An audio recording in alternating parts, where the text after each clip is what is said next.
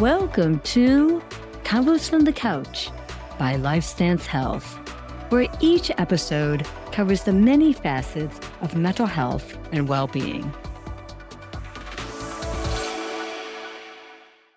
Hello, everyone. I'm Nicolette Leanza, and on this episode of The Couch and the Screen, I'm joined by my amazing colleagues, Angel Kramer. Hello. And Laura McClure. Hello. And we'll be talking with Dr. Anisha Patel Dunn about the Netflix documentary film Stutz. So welcome, Dr. Patel Dunn. Great to have you on. Good morning. Hello. Stutz is a documentary film directed by Jonah Hill that chronicles the life and career of his psychiatrist, Dr. Phil Stutz. So looking forward to see what we all thought about the documentary. So jumping in, what did we all think about it? Dr. Patel Dunn, would you like to start us off? Sure. So I think about this as sort of epitomizing, I think, what the movement we're seeing in the media over the past few years of really trying to bring what happens in the room to sort of everybody, all Americans. And I think about where I think the fundamental message that I get from that is really supporting the destigmatization of people getting treatment for mental health. And so overall, I was really happy to watch the movie and see the movie. I think as you break it down, and I know we're going to talk about that, there are some things that, I would not necessarily promote. However, I do think overall I would, if I had to say, I was really glad that this documentary, did come out, because I do think it really just puts a lot of layers to what's actually happening in treatment for people. And I really appreciated the vulnerability that was shown in the film. Yeah, definitely lots of vulnerability shown, for sure. And who can disagree with anything that helps destigmatize mental health and therapy, right? That's a big piece right there. Angel, what did you think?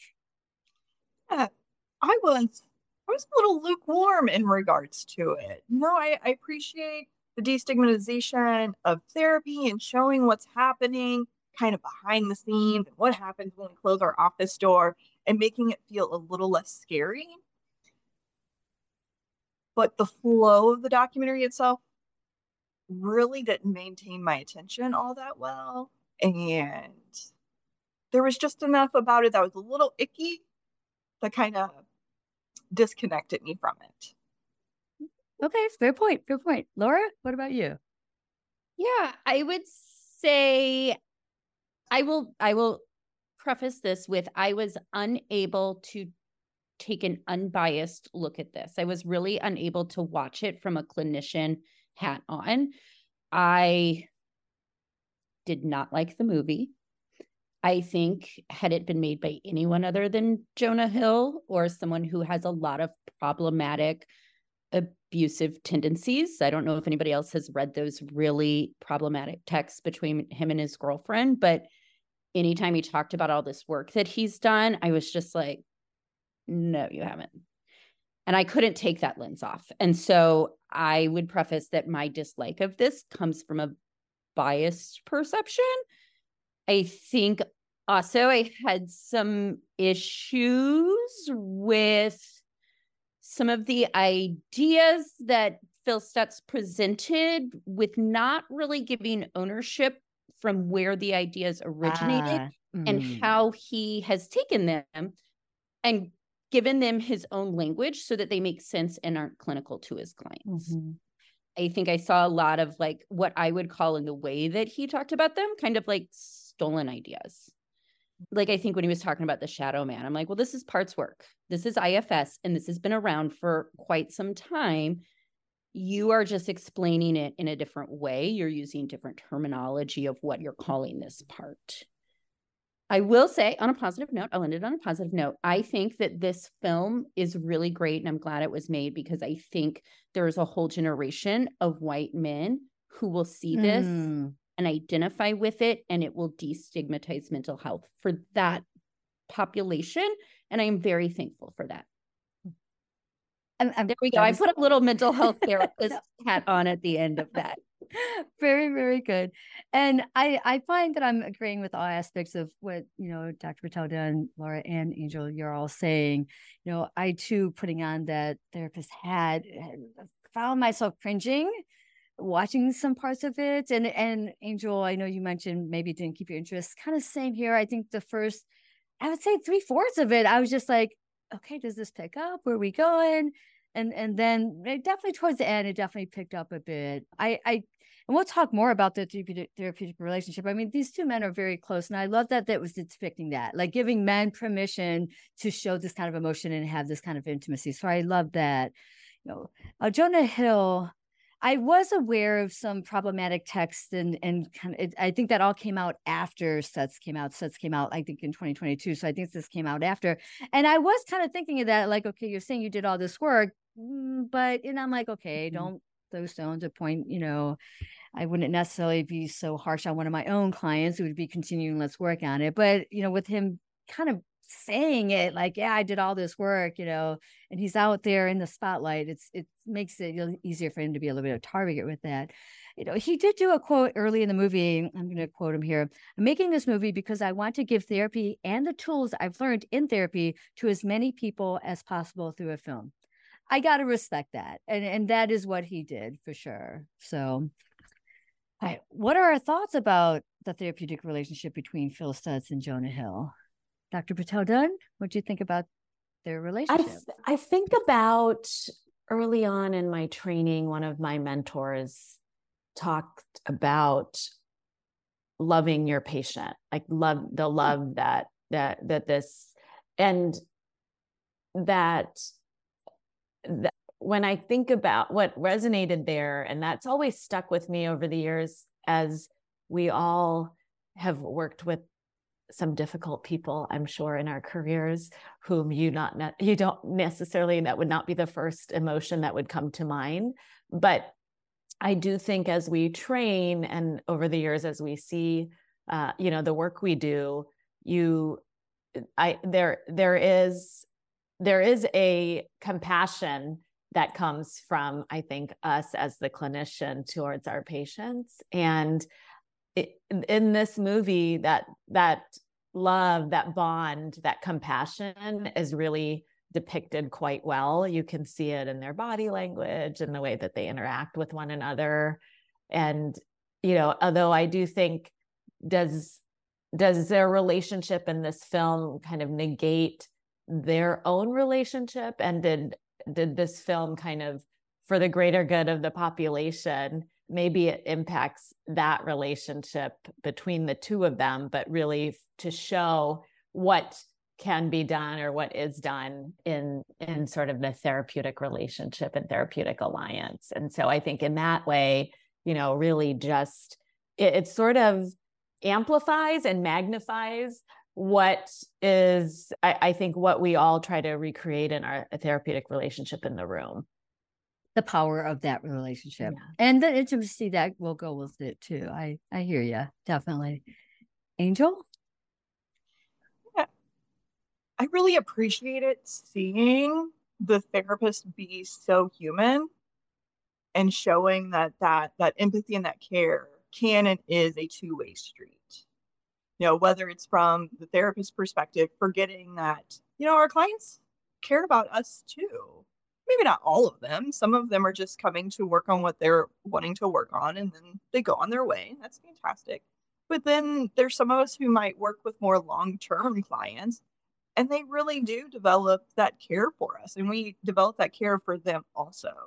Just saying that out loud, I can think of several people who are on my caseload, have been on my caseload, that I would absolutely say that I care for on a human level, even outside of the therapeutic relationship, because we've worked together for so long, and it is only human to create that bond. So towards the end of the film, while it felt really icky for them to say I love you to one another, part of me was like, oh, we do love our clients and they do love us, even if it feels a little icky to put that word on it in such a poignant way. So I really appreciated that, and I appreciated how authentic they were with one another, how they joked with one another and kind of threw things out there. Like Stutz made an inappropriate comment about Jonah's mom at one point in time, and I cackled because I can think of some clients who would make that joke in our sessions, and it's completely fine. It is safe in those walls to have that openness and that authenticity, and I really enjoyed seeing that part. Laura? Yeah. I will say that I definitely agree in like the boundary crossing. I think especially you see that multiple times when Jonah's like, oh no, we're not here to talk about my issues. I'm doing a movie on you. And then it was like, he was like, oh, do I get more therapy sessions with you? And I thought, you know, this is a beautiful relationship. And I'm not sure that there's any place to judge what a therapeutic relationship looks like in terms of what kind of jokes are told, because each person is different. And what we know is it's the client's perception of that relationship that is one of the big drivers of progress being made. So I wouldn't want to judge that. But what I would want to say is this looks like a relationship that at this point should be terminated in that professional manner, because once the client is taken over, is like asking you the questions. Mm-hmm. I think you have lost the dynamic that makes the relationship build progress, because now we've crossed a dynamic into more friends. We share. Yeah. Vulnerability with each other. And I think that that can have long-term damage on the relationship after that. That would be my take on it. But I think prior to this, it was probably a beautiful relationship that is indicative of high levels of progress and motivation for the client. Mm-hmm. But I think at that point, I would be terminating that professional relationship. Fair point. Fair point. And I think, you know, we've each talked about kind of some of those boundary issues that we saw. Even I agree. I wonder if it was terminated as they were filming, because isn't that a conflict of interest there? If you're doing a movie on your psychiatrist, are you then making a dual relationship? Right. And then also your therapist has a monetary interest in this now too. Right. So there's some wonkiness there. I also had the thought of because there's such fond affection, I mean, there's definitely a mutual, reciprocal vulnerability they both shared. Right? I really did like that. I think it does make you think as a therapist, you know, what is appropriate to share? What is appropriate to self-disclose? I think, you know, anytime we're really measured about, okay, is this for the client that I'm sharing this, or is this more for me? You know, I think there's a lot of that just as therapists we're trying to sort through. But I do think that there's just I have very much fond affection for some of my own clients I've worked with forever. I would just be really hesitant to use the I love you words. Just that's just me. And I kept thinking about Phil Stutz. Is there another one of his clients that were like, Phil Stutz never told me he loved me. He doesn't like me as much as he likes Jonah Hill. There's going to be some fourth there, they'll find out there being like, dang, I don't get that kind of treatment from Phil Stutz. Geez. So, and that's a little silly to think, but I'm sure there's probably some client out there thinking that. So.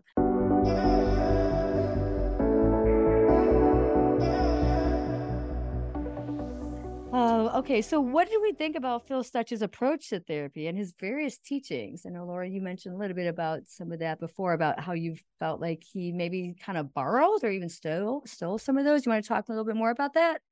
Yeah, I would think, well, that's what therapy is. We are using other people's evidence-based research and their ideas. That's what I do as a therapist. I didn't invent CPT or TFCBT. You know, and some of the things that I might say, I will always, when I'm talking about the maze or, you know, and I've coined something like this, I'll be like, this is how I describe it. You know, the idea comes from internal family systems or whatnot. And then I use my own language. And I think for me, that's the part that was missing for me is like, well, I'm seeing all these techniques, but what I'm hearing you say is I developed, I came up with, I created. And for me, well, you didn't really. You created the language to explain it in a way that your clients can understand. And I think for me, it, you know, the interventions are fine. I think it's what we all do, different phrasing, different things like that. And I think the way that it was spread out over time maybe gives I don't know. But again, I am somebody that's like a CBT, CPT, TFCBT. I use some pretty strict modalities and I mostly do trauma work. And so for me, I'm like, well, that doesn't really, that feels like you're pulling from here and pulling from there. And it felt more of, what is that word that they call it when you're not really using like a model? You guys know what eclectic? Eclectic. Yes, it felt much more like an eclectic therapy, which kind of goes against anything and everything that I was taught within my graduate program. So I think for me, those are my thoughts on it. I don't think it's neither here nor there. I think the interventions are good. They're things we all use all the time. I would just be careful about how we're presenting them on a big platform like that. Okay. Angel? I agree with Laura. In our own office space, I think it would be different for us to not necessarily acknowledge the modality that we're pulling something from, because most of our clients aren't going to know where it's coming from or need to know who did the research and stuff like that. But on this kind of platform, to present that information as, this is Phil Stutz's approach, this is his modality, and that might be a little inaccurate and a little misleading to a certain point. Another part of his approach that kind of set off some red flags for me was, I believe it was towards the beginning of the documentary, when he said something along the lines of, you just need to listen to what I'm telling you and do it because I can make you feel better. I can't make anyone feel better. Right. But I can sit with you in the darkness until we start to see a light. Mm-hmm. What I did like in his approach was drawing on the Post-it notes. As soon as I saw him dry, I'm like, oh, I wish I could write and talk at the same time. Because I would totally incorporate that into my session. Like, here, take this with you. But I cannot write and talk at the same time, let alone draw and talk at the same time. No, I thought, too, that was a great idea, the Post-it notes, for sure. Dr. Patel Dunn, your thoughts on this? Yeah. So I took it from I didn't hear it. And so I think maybe I wasn't listening as acutely as you have, maybe Laura, even in him saying this was mine. I think I took it thinking about, all of us trying to meet our patients where they're at, and everyone is different. And so I think I'd left the documentary thinking that probably impacted so many people, but for different reasons, because in his approach and his different approaches and all that he kind of walked through, I think it resonated. One thing may have resonated with one person and a different thing may have resonated with someone else. And so I just think about, in this, confined, very thoughtful, I do think probably a lot of thought went into the making of this documentary. Yeah. And so the reiteration that if the intent was really trying to touch lives of people, and I hope the intent of just getting more people to be vulnerable and access mental health care, I thought his utilization of, and maybe in my mind, I'm like, oh, that's from here, and oh, he's taking that from here, is sort of thinking about, just meeting patients where they are. And so, with that in particular, I think he was probably trying to put together how he, over his career, meets people where they are in different ways and styles. And so I actually really appreciated him being so vocal and sharing so much, because I imagine with the length of his career, how many different people and different, places he has worked in helping people, right? I think he started his career early on was in the forensic system, and just sort of trying to figure out how to navigate that. And then, being in Los Angeles, of course. Right. Definitely in LA too. So I again, commenting now after I hear each of you, I might start off with one thought, but then as I hear you guys, I'm like, okay, good point. Again, for someone to watch this and to take what they're going to take from it, right? Someone who might have never been through therapy before and looks at it like, oh, is that what therapy could be? Oh, I like that. I mean, that's immeasurable right there. That's awesome. But then it also being depicted as like, okay, that's therapy, but you know, there's some confines that needs to still be around there. I'm still kind of getting stuck on that part, but I think his tools are good. I like the sticky note stuff. You know, I am someone though, when I'm presenting something to any of my clients, I will say, hey, this is CBT, or hey, this is this, that. I am really clear. I'll cite where I'm getting it from, because part of it I'm thinking is like, hey, go check this out too. You know, go do your own research in that. And I am very eclectic, right? Who said they were trained that? Oh, okay, Laura, you're like, we're not. And it's funny because I was trained eclectic. I preach eclectic. I'm like, open up that tool bag and let's see which one fits the best, and meeting them where they're at and stuff like that. So no, that's all interesting. I think he had some good tools. I was like Googling that. I mean, lots of social media and all that repost a lot of his teachings and stuff like that. So I'm sure it helped a lot of people as well. So other side note, did anyone think it was weird that Jonah Hill had to wear that wig? Sorry, that has nothing to do with anything, but he didn't really need to keep that consistency. It just seemed weird. I'm like, just keep it off, Jonah. It just looks silly. Yeah, like once he pulled it up, why did you put it back on? Right. You just didn't have to. The gig is up. So, alrighty.